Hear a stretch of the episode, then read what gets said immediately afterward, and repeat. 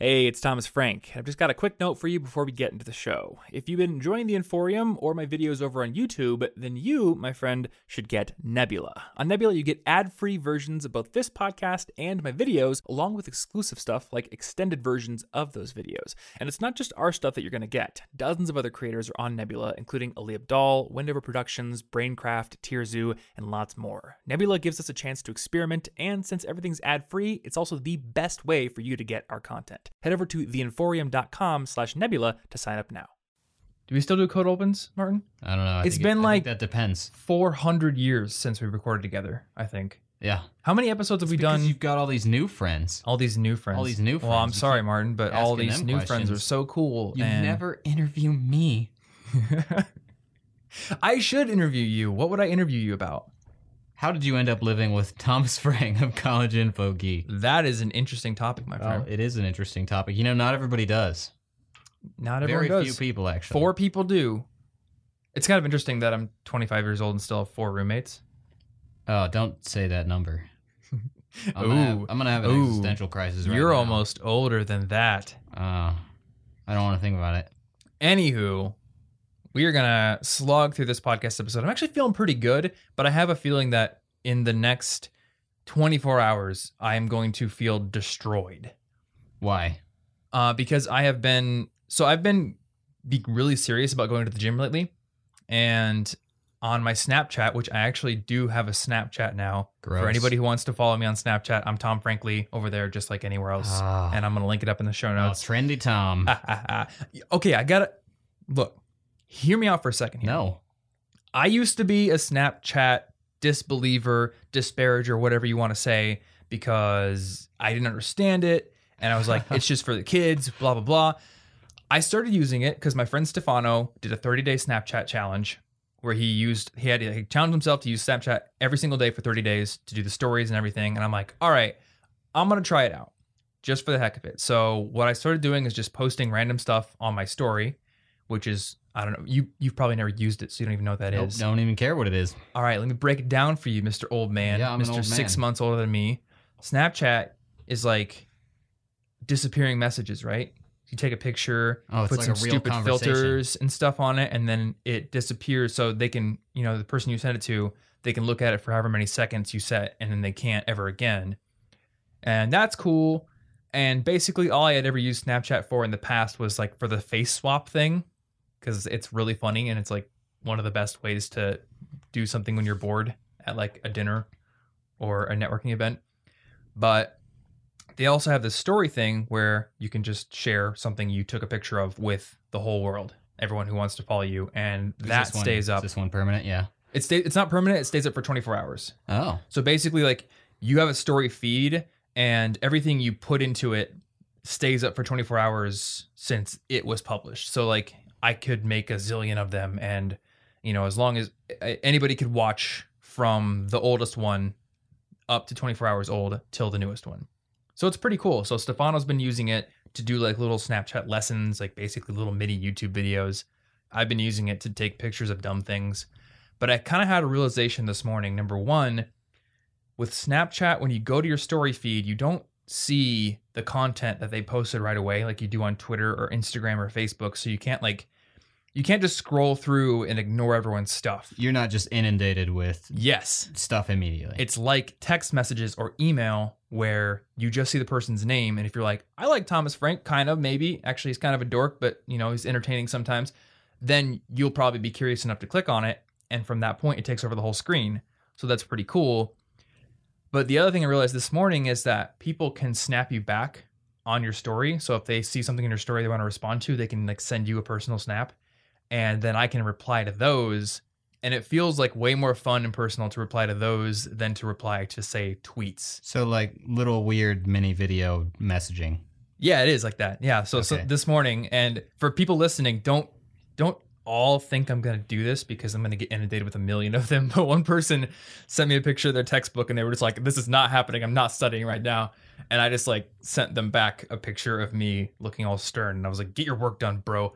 And yeah, I think I could spend, you know, a couple minutes every morning yelling at people over Snapchat to do their okay. work. Okay. Hey, hey, I don't, I don't hate Snapchat. I just don't use social media, and I don't use any of them. Yeah, I have know. Twitter, but I tweet like once a month. hmm But you know, I'd like to apologize to all the all the students out there who have been forced to listen to how Snapchat works because I don't know.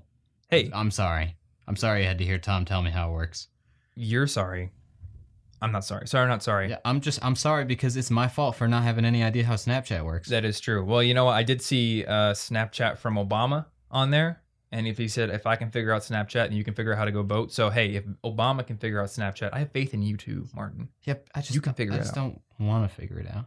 But you could be given like daily language lessons, or you could do like Don't a daily things that make me want to Snapchat do it. I'm interchange. Trying to be stubborn and old. Look, what if what if there was like some listeners in the audience and they were like, I really want to practice my Spanish, and Martin Boehme had like Snapchat Spanish Club where if you Snapchat yourself Oh, doing no, a 10 second Spanish clip don't to sell Martin, it to me. Don't sell it then to me. Let's move he on. will We move respond on. to you with Snapchat Oh, in Spanish cool. back. Stop it. Ooh, I don't like this. I think I sold you on it. Dear audience, Nice. please do not pressure me to do this. I will begrudgingly think about it. So yeah, if you want to get in contact with Martin, his Twitter is Oh, MPV no. It'll be up in the show oh, notes. Oh, no. Maybe. I mean, Martin writes the show notes. I have no control over this, but I think that I won't I won't hurt the chances of somebody finding my Twitter very much by not putting them in the show notes. that's true. Yeah, all you got to do is I might as search well Martin them. Bamey Twitter in Google. Oh, But yeah, I'm enjoying it. I'm not using it as much as some people. I still feel a little bit ridiculous if I'm like walking on the street with my phone in front of me. Like I don't get the whole selfie thing as much, but I'm easing into it.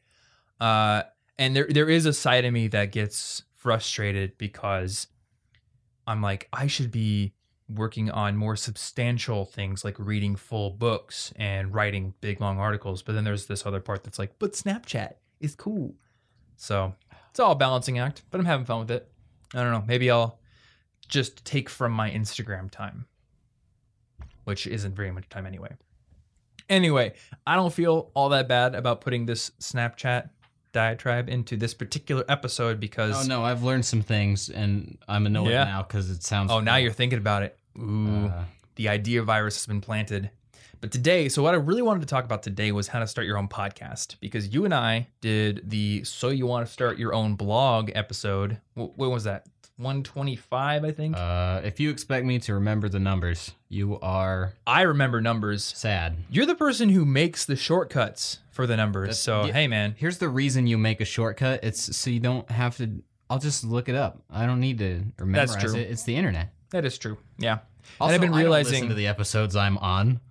I don't need to listen to my own advice again. You know, I Why don't, not? I just don't go back to it very often. Come on. Andy from The Office said it best repetition, personality mirroring, and never disengaging from a handshake. You got part one right there repetition. Repeat Okay. your own lessons back to yourself. Okay. This is the key to success. I just feel like if people catch me listening to a podcast where I'm talking, they're gonna think I'm really full of myself. you don't go into Subway and see someone like the employee there making a sandwich for themselves and then call them pretentious. I might. Look, they're a sandwich. what, what's their facial expression? Are you like making when your- making the sandwich? Are they like, mm, "This isn't gonna be the best sandwich Mm. you've ever seen"? yep. You plebeian. I save the best for myself. mm. The Dijon mustard goes on my sandwiches. All the other people only get regular mustard. Yeah, I don't know the person. I'm, I'm not gonna call it. Maybe they are full of themselves. Yep. Though I did, I did have a realization that Jimmy John's is super legit because they use Grey Poupon, Oh, and I don't think they had Grey Poupon at the Subway. So, I didn't. I didn't know that.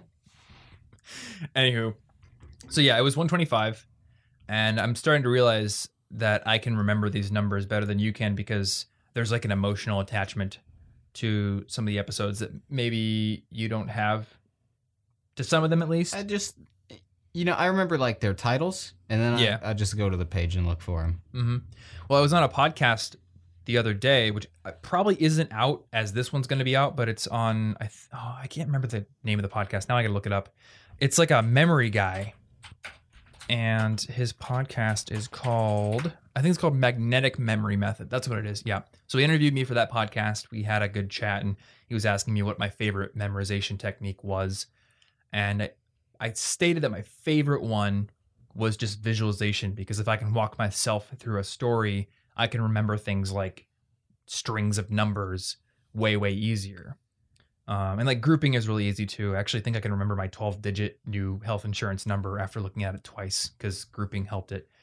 But as I said, I was going and I'm doing more workouts, you know, three times a week now. And I come home and I record all the workout stats and I can remember every number of, you know, the weights I did and the sets or the reps that I did because I just walk myself through the memory of like how heavy the weights were, remembering myself putting the plates on and like doing the math of how much each plate number adds up to. Oh yeah. And it was just kind of cool to think about the other day as I'm filling out the spreadsheet. I was like, this is like a lot of numbers. And if I was just trying to memorize them, you know, without any sort of connection to the real world, it would be impossible to do as quickly as I'm doing now. So yeah, I think there's there's some like emotional connection to the episodes or something like yeah. that. Well, I mean, also you feel the timeline of all of them. I feel the timeline Mhm. of the ones I'm in. Yeah. So I don't feel the number changeover. That's true. And speaking of episode numbers, I think so. This is 133 on my podcast, and I've done about 120 ish on Listen Money Matters. So one fourth of the way to 1,000 podcast episodes recorded, at least for me. That is a lot. Yeah. And that has been done over the course of just shy of four years because we're here in November and I started the CIG podcast back in January 2013. So, segueing into the main topic of this podcast because we got to give the people what they downloaded.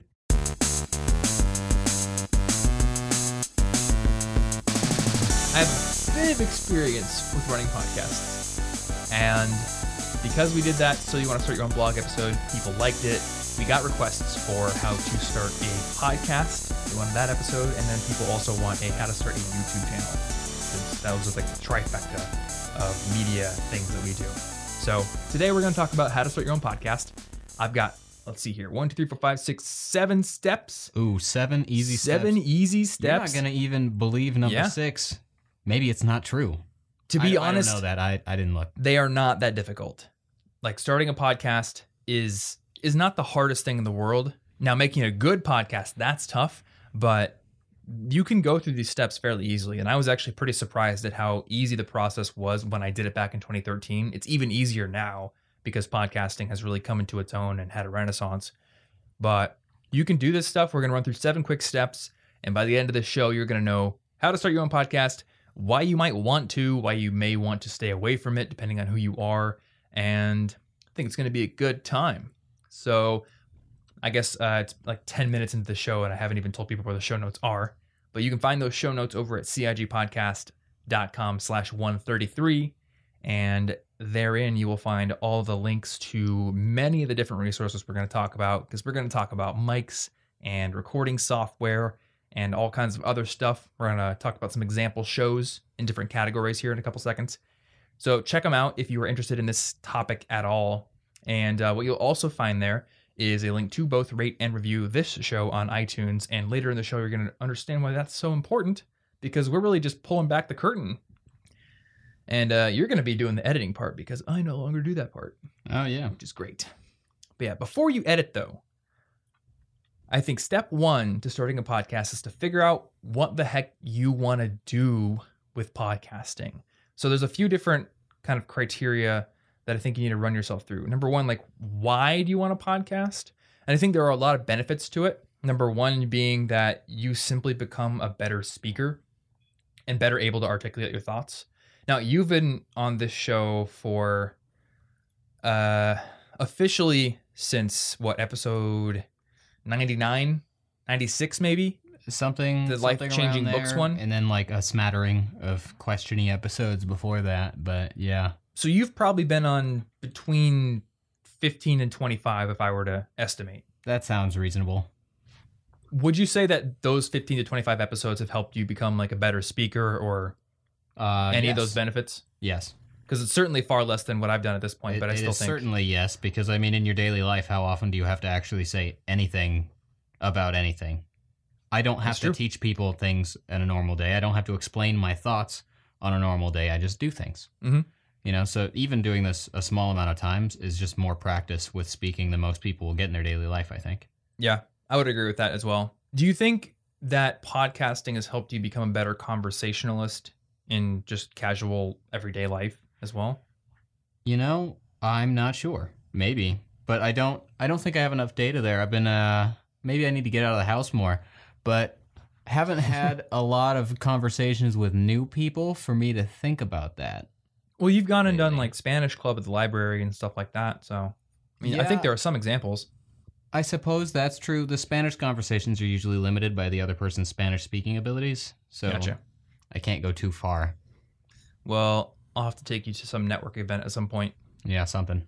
I think once we move, you know, there's going to be just unlimited opportunities in Denver. Yeah. So I'm really, And really I excited wouldn't be about that. surprised if if it had helped my conversational skills. It's just that being Mhm. in the middle of the suburbs right now is just not the it's not the liveliest location for that. It's true. Yeah, yeah. Where we're located is pretty tough for getting out and going to things. Uh, for me, I think I would list three benefits to me personally. I mean, it has definitely helped the business. At this point, about ten thousand people listen to an episode within the first week it goes live, and then that'll, depending on the episode's topic. I think the the topic of an episode is really the most important factor for the podcast.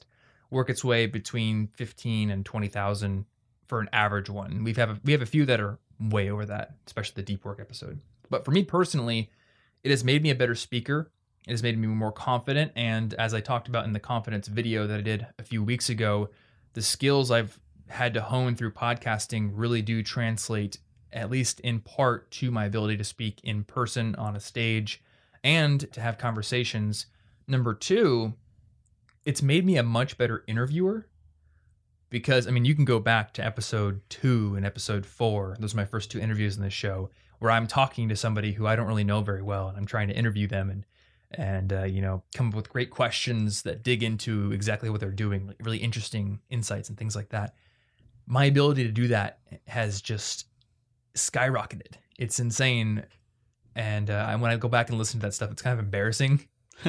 like, like the questions I'll ask or don't ever listen. Maybe to the they don't- Ones. they don't lead in or they don't you know they don't build off the the previous question very well or it's not very organic and the flow is just very disjointed and stilted and now it's much better I'm, i've become a better listener i think i can dig into an answer that a guest give me and come up with a follow-up question that really digs even deeper into that answer or the story they're telling so that's been really helpful and that translates into the real world and then the other thing is because i do what is half an interview show the podcast has actually been a really good way for me to build a network because I have this thing to offer to somebody right away. You know, if there's an author who has a book coming out really soon, or if there's just anybody who wants to expand their reach, I can come in and say, Hey, I would love to have a conversation with you on the podcast. I think you have a lot to offer to my audience with your experience, but I also have an audience. So, you know, if you have the book coming out, I can tell them about it.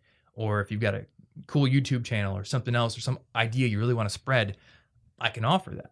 And sometimes when I'll pitch guests, I will explicitly state that in my my emails, not always, but sometimes it is kind of a sales tactic sort of to get people on the show.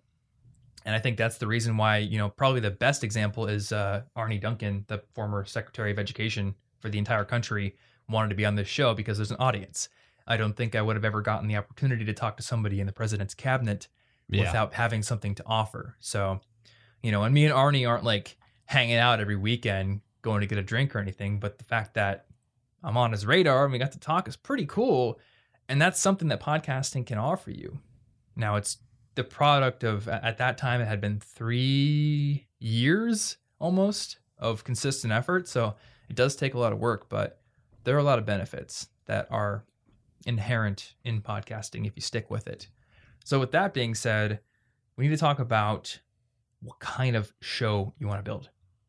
Now, you are not a media consumer, like an online media consumer. So, Not as much. I don't expect you to have a bunch of favorite podcasts you listen to, but on my Pocket Casts app, which is the app that I listen to all my podcasts on, I've got 57 podcasts I'm subscribed to.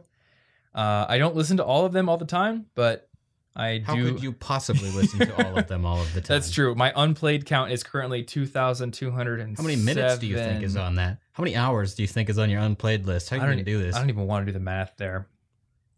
Well, okay, so I'll tell you right now, the only podcasts that I keep up with are Hardcore History, which is probably my favorite, and it's audiobook level quality. Like Dan Carlin is just a genius mastermind at what he does.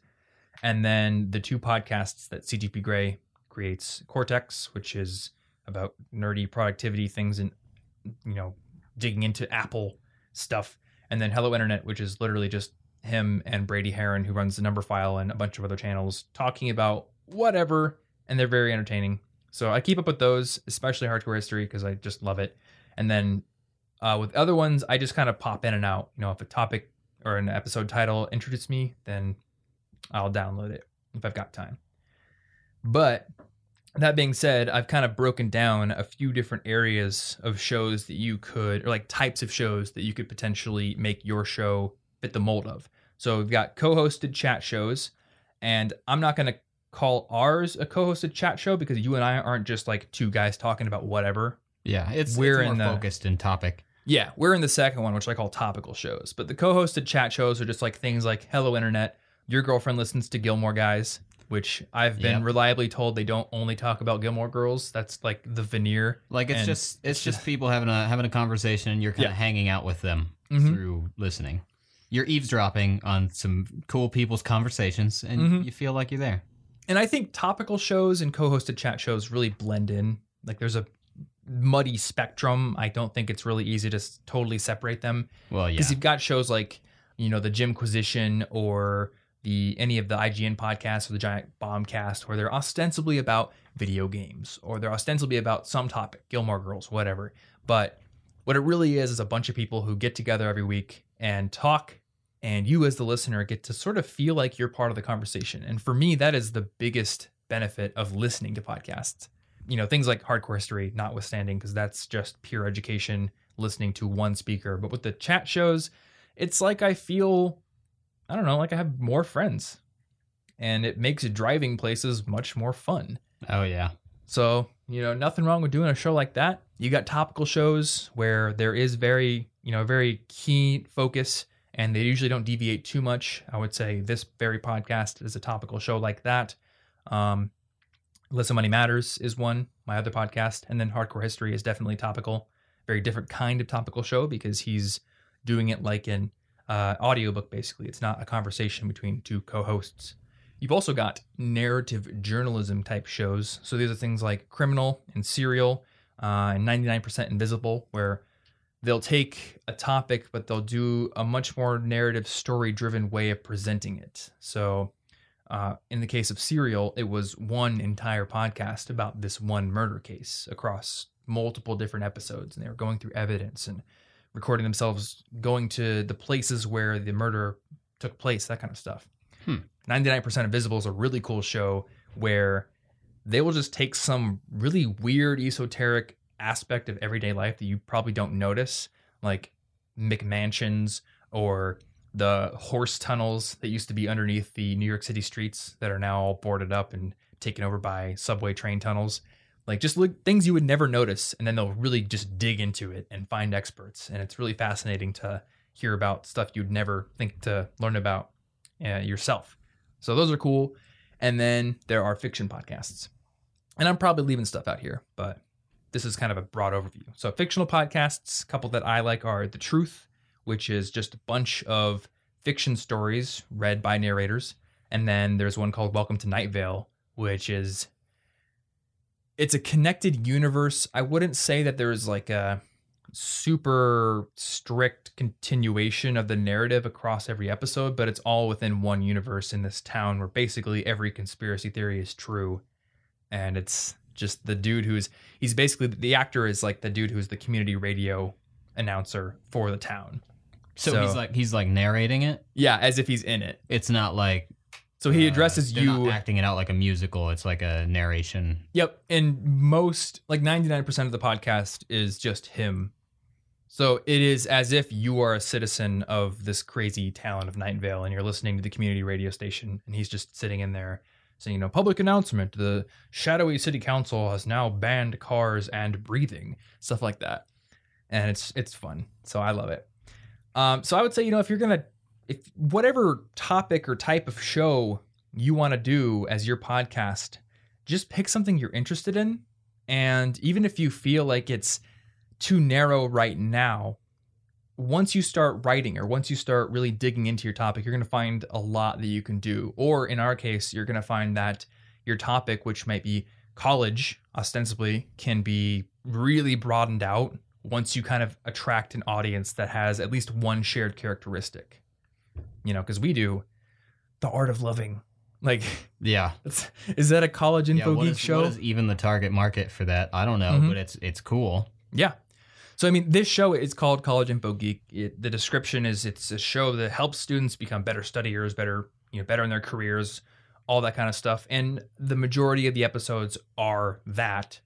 But we also have how to start a coffee shop, or the art of loving, or the DIY episode we did recently, or there's a lot of things that just kind of fall a little bit outside of our sphere, the defined bubble that you would say we sit in, and yet people like it because there are aspects of it that they are interested in.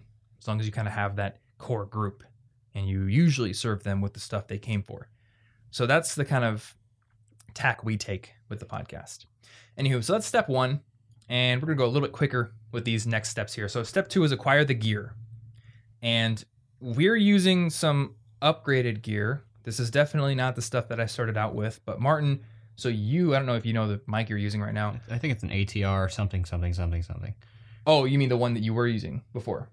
The one in there. Yeah, yeah, yeah. So okay, we'll get to that because that's actually the mic that I recommend for most people. So Oh, right cool. now we're using. Uh, I'm speaking into a Shure SM7B microphone, which is actually the microphone that Michael Jackson recorded Thriller on. Oh, Most a lot of radio stations use this mic. It's really kind of a workhorse in the industry. And then you are speaking into a Rode NTG4 Plus, which is a shotgun mic. It's what I use for videos, but we found that it actually works pretty well for podcasting too. So I just kind of move the boom pole over to my desk for when we record. And then we've got both of these mics, which are both called XLR mics. There's basically two types of mics. There's USB, which just plugs straight into your USB port. And then there's XLR, which is a bit of a higher quality audio specific connection. And with an XLR cord, you have to plug into a mixing board. So I have a Mackie Pro FX8 mixing board. It's got, I think, eight channels on it. It's, you know, you've seen like the pictures of crazy mixer boards in recording studios. Think of that, but just narrowed down to the size of maybe like a shoebox or something. So it's a little bit over overkill for what we do, but I ring it out for all it's worth. And then we edit and record in software called Adobe Audition. That comes with the Creative Cloud Suite, though I think you just subscribe to. yeah, I just Audition. have the app by itself. And how is it like twenty bucks a month? I think. Yeah. Okay. And then, and that's still a little advanced. Uh, and then also we have podcast hosting. So basically, you probably are used to going to iTunes and finding a podcast there or finding a podcast in whatever podcasting app you use. All of these are directories. They just list the podcasts, and what they do is they point your podcasting app to the address of where the podcast's files are hosted. So you do need hosting. Um, and we use one called Simplecast, which is actually the one I recommend because it's cheap and it's unlimited in both bandwidth and how many episodes you can upload per month. So that's awesome. But if you're just starting, you don't need all this professional audio gear because that's not what I started with. You just need stuff that works. So for the bare minimum, I would say for a mic, uh, the ATR 2100, which is is that Audio Technica, I think.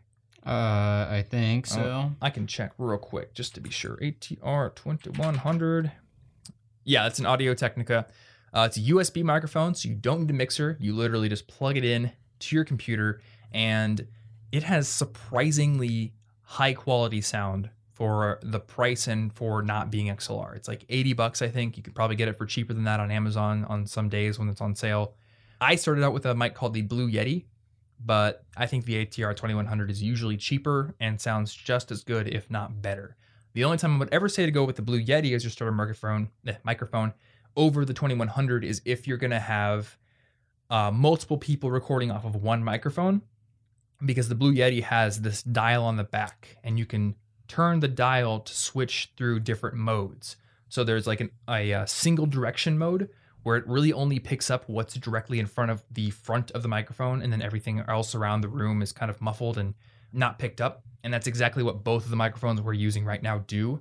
But then you can switch it to either omnidirectional, where it picks up everything in a 360 degree radius, or bidirectional, where it will pick up both the front and back. And that's useful for if you've got two people sitting across each other on a table, if you're going to do an interview in person, plop that sucker right in the table and you can pick up both people's sound.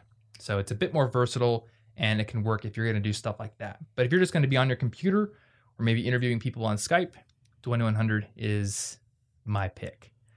Uh, you also need a computer, technically, I guess. You need recording and editing software and podcast hosting. We'll get into those in a second. I do want to mention that you could do super duper bare minimum, actually, because you could use your phone now. So there's an app for the iPhone called Opinion Podcasting where you can both record and edit and publish, like basically the whole process within the app. And then there's one called Mobile Podcaster, which I haven't used either of these, but they're out there. Uh, Mobile Podcaster will let you edit and then you can upload your files to your own website. It's a bit more technical, it looks like from what I've seen, but it does give you an option. Or you could literally quote unquote podcast by using the SoundCloud app or the YouTube app if you wanted to publish your podcast to YouTube, which some people do, uh, though you wouldn't be able to get it into iTunes. So we'll talk about that in a second. So mics, ATR 2100, Blue Yeti, recording software. I'm going to recommend Audacity as the starting one because it's open source and free. You use Audition. Andrew, who is the guy who I co host Listen Money Matters with, he uses Logic, which is the Apple um, digital audio workstation software. But Audacity is actually pretty dang good. Our roommate Quinton uses it for his podcast, which I'm not sure if it's been published to iTunes yet, but he's been editing the files in Audacity for free. It's awesome. So check that out. The only reason that we really use Audition is because I have been using Adobe products for years and I just started out using Audition. So all of our templates, all of our effects suites, everything is baked into Audition, and that's what works for us. And then for hosting, we use Simplecast. I love Simplecast, but there's also one called Libsyn, there's one called Podbean, and SoundCloud. Now, with SoundCloud, if you don't record super often and your files aren't super long or huge, you can actually get in a free tier with them. But uh, for us, like we do weekly episodes, SoundCloud would be more expensive than Simplecast would be, at least the last time I checked. So that works. And then the other thing I wanted to mention was extra gear that can be useful audio diffusion foam. So we've got all this foam mounted on the walls. It's from Amazon and it just cuts down on echo in the room because blank walls make echoing. Now, if you don't want to buy audio diffusion foam, you can put up blankets and basically fill your room with as much stuff as possible because what you're trying to do is just prevent the sound waves from bouncing off of a flat surface right back to you and your microphone because that's what creates that echoey sound. So, step three this one's real simple record an episode. Turn on your recording software, just talk, talk with your friend if you want, and then stop.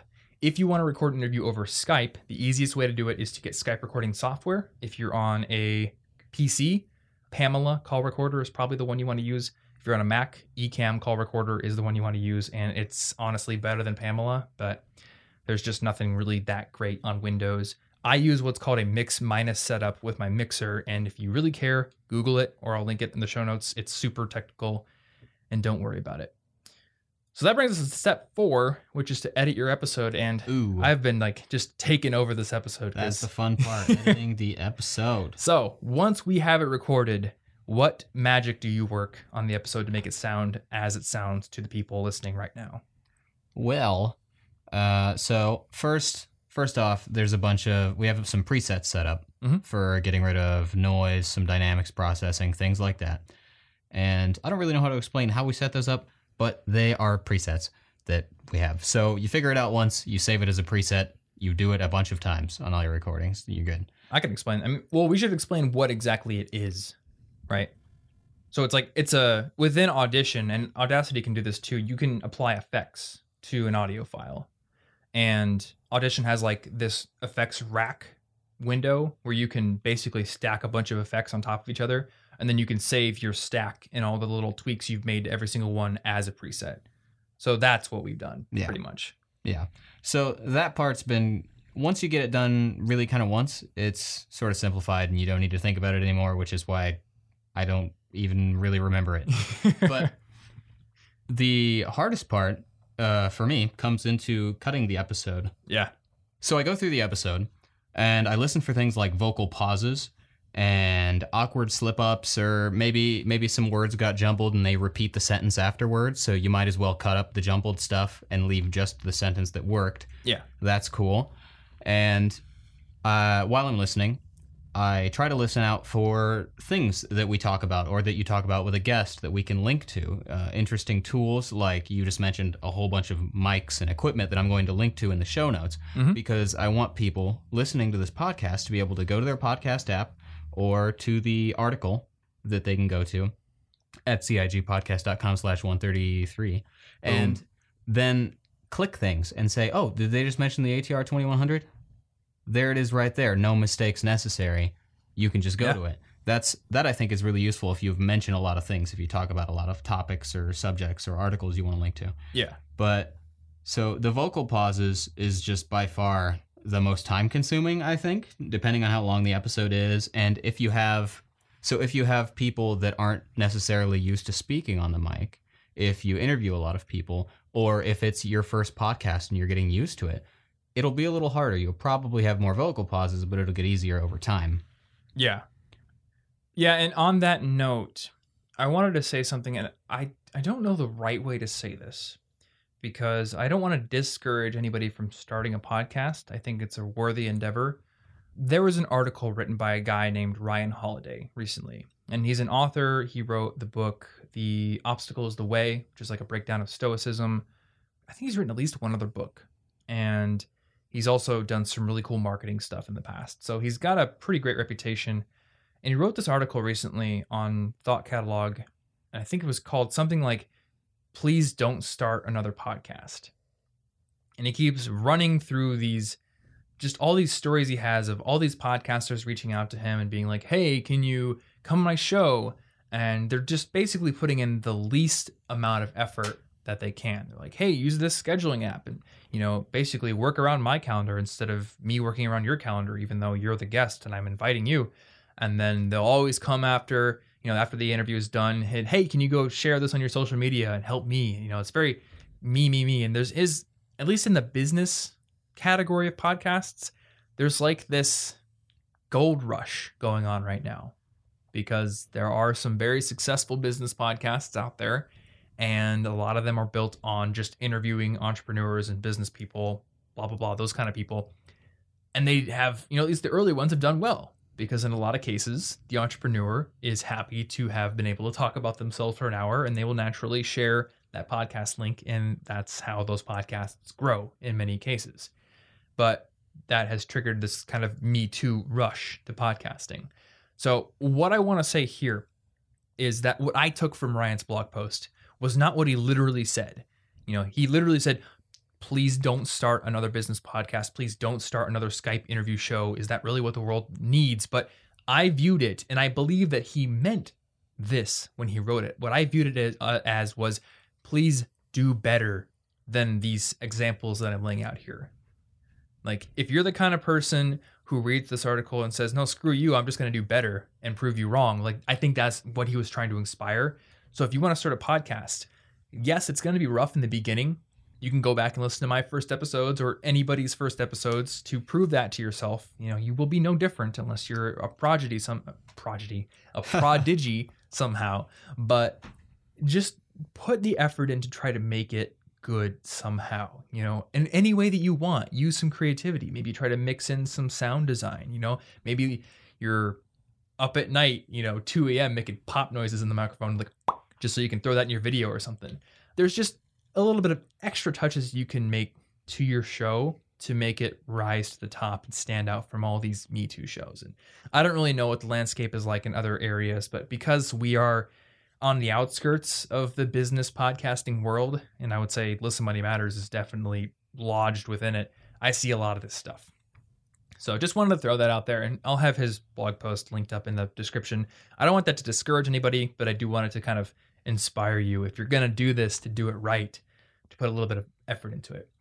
So that brings us to step five, which is also your wheelhouse now. Uh, that is to upload it, get on your website, and then I wrote plus extra stuff, and I've got a little bit of extra stuff in there. But so basically, what do you do once the episode is edited, like you've cut out all the ums, you've added the effects racks, and you have exported it as an MP3.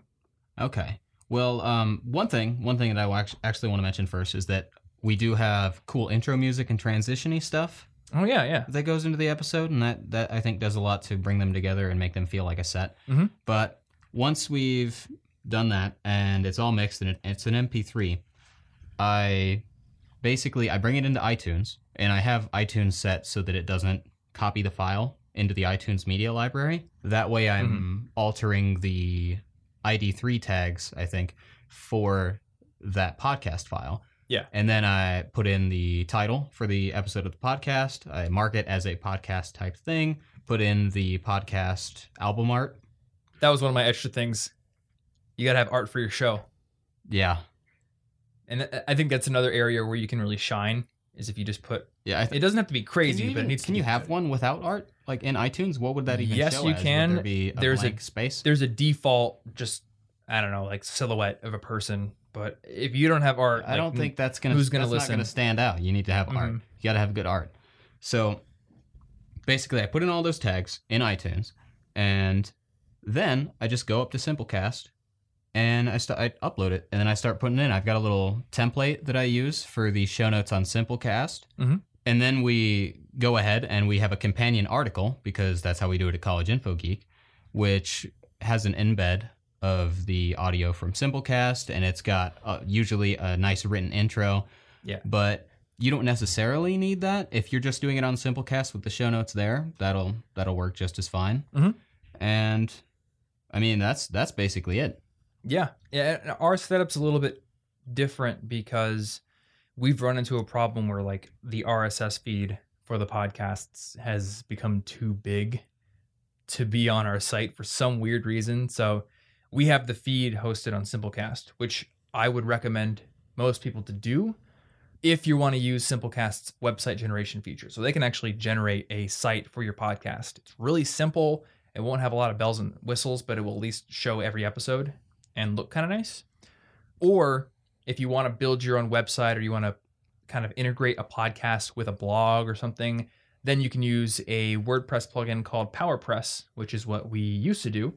And you can just integrate your podcast stuff in that. And I'm going to link to some tutorials at the uh, in the show notes for this episode because there's a couple of really great YouTube video and blog combination tutorials that I went through myself that kind of spelled every step of this out for me, and that was very helpful.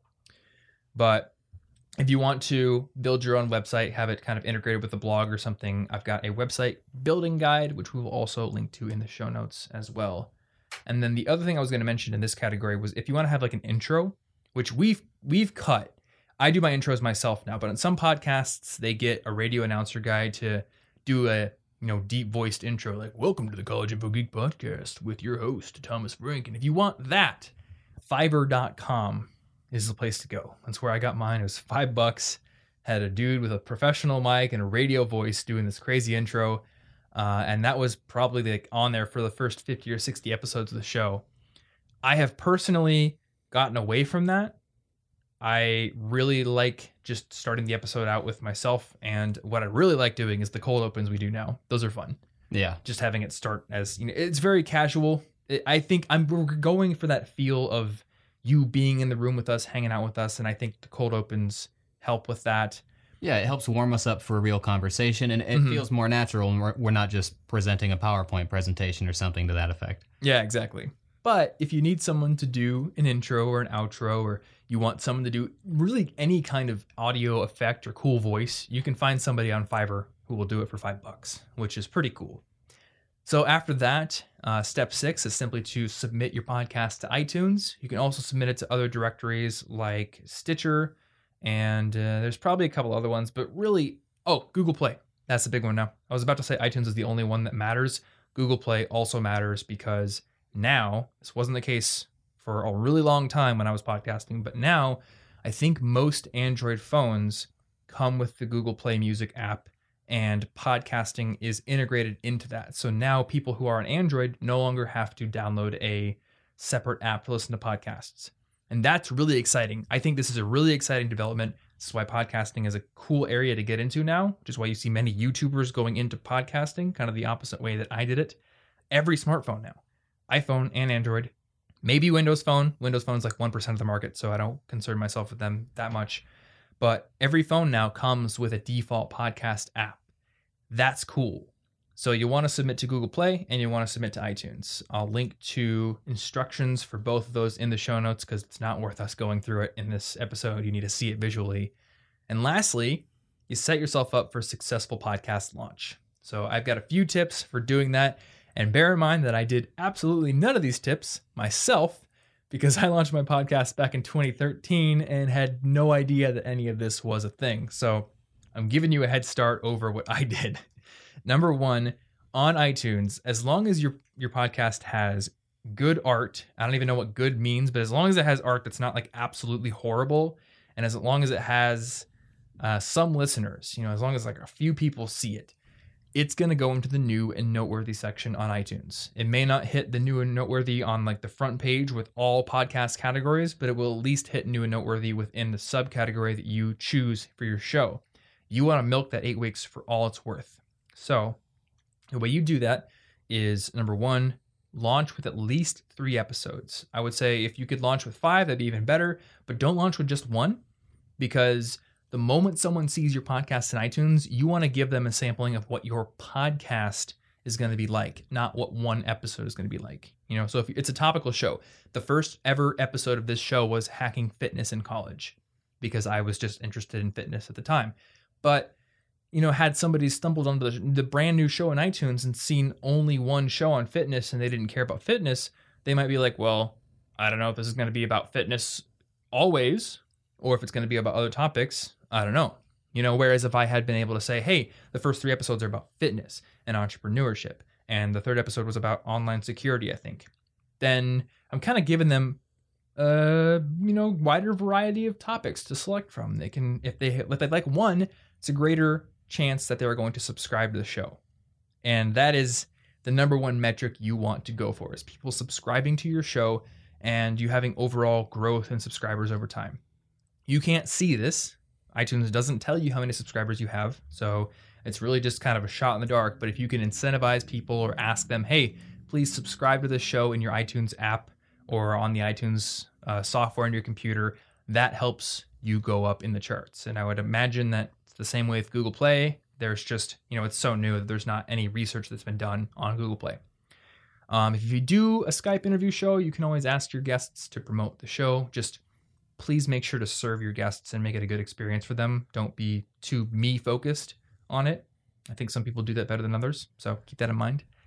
And uh, also, another great way to grow is to ask people for ratings and reviews because ratings and reviews are a somewhat important factor for rankings on iTunes, but it's also just something that shows people, hey, this show has listeners. There's some social proof. There's 100 five star ratings and there's 50 reviews on here, people saying stuff about it.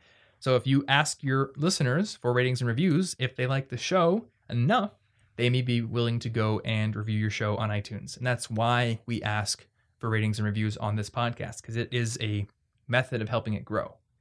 And then the last thing is, like you said, Martin, we integrate the podcast episodes into our blog posts.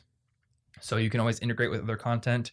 One thing I've been experimenting with lately is uh, I now narrate the blog posts that are written on the site that are not tied to videos because that's kind of an extra way people can get into the podcast. You know, if they're interested in a blog post and they go read it and then they see, hey, you can listen to a 10 minute narration of this show or this uh, blog post instead of reading it. Some people might do that and then they might come over to the podcast and then vice versa people who listen to the podcast may find more blog articles that would have otherwise gone unread by the podcast audience so look for ways you can integrate and cross promote between your different audiences on different mediums and that's it seven simple steps to starting a cool podcast Yep. i bet you want to go start a podcast right now martin Oh yeah. Oh yeah. Oh, a word of caution. Word of caution. Mhm. Don't overthink things. This applies to editing. This applies to maybe you don't like how your voice sounds for the first several episodes because it's off, but you recorded them and you you have them. Mhm. But I know this personally more with editing than the other. You don't want to spend like ten minutes on one um. Sometimes you can't remove it. Sometimes it's important because it's showing somebody's thinking. If you don't like your voice or you don't like how you said something, that's life. Just do better next time yeah because you're it's like a whole hour like 45 minute, hour, hour and a half, sometimes even longer thing. And if you overthink it, you're going to scare yourself out of editing. you're going to scare yourself out of publishing it. Mhm. And then you will never do it long enough to be good at it. Do you want to explain your reminder note that you have in your room? Uh, it fits here. Oh yeah, I've got a got a little reminder note right now that my girlfriend drew out for me, and it says no with a bunch of question marks. No question marks, not like no, but no question marks because I would I had this bad habit of overthinking every tiny little thing, Mhm. and there's little there's a vocal pause in an episode or a different problem I'm trying to work out where I would just spend like a half hour endlessly listening to the same little little bit trying to make it as smooth as possible when in reality probably none of you even notice if it was slightly different Yeah. and also some vocal pauses aren't linguistically removable Mm. if you say but um you can remove that um but if you say but um you can't because you said there was like a d sound so it'll sound like bud when you cut it out sometimes you can't do it perfection will not happen you just got to do it Ba-dum. yeah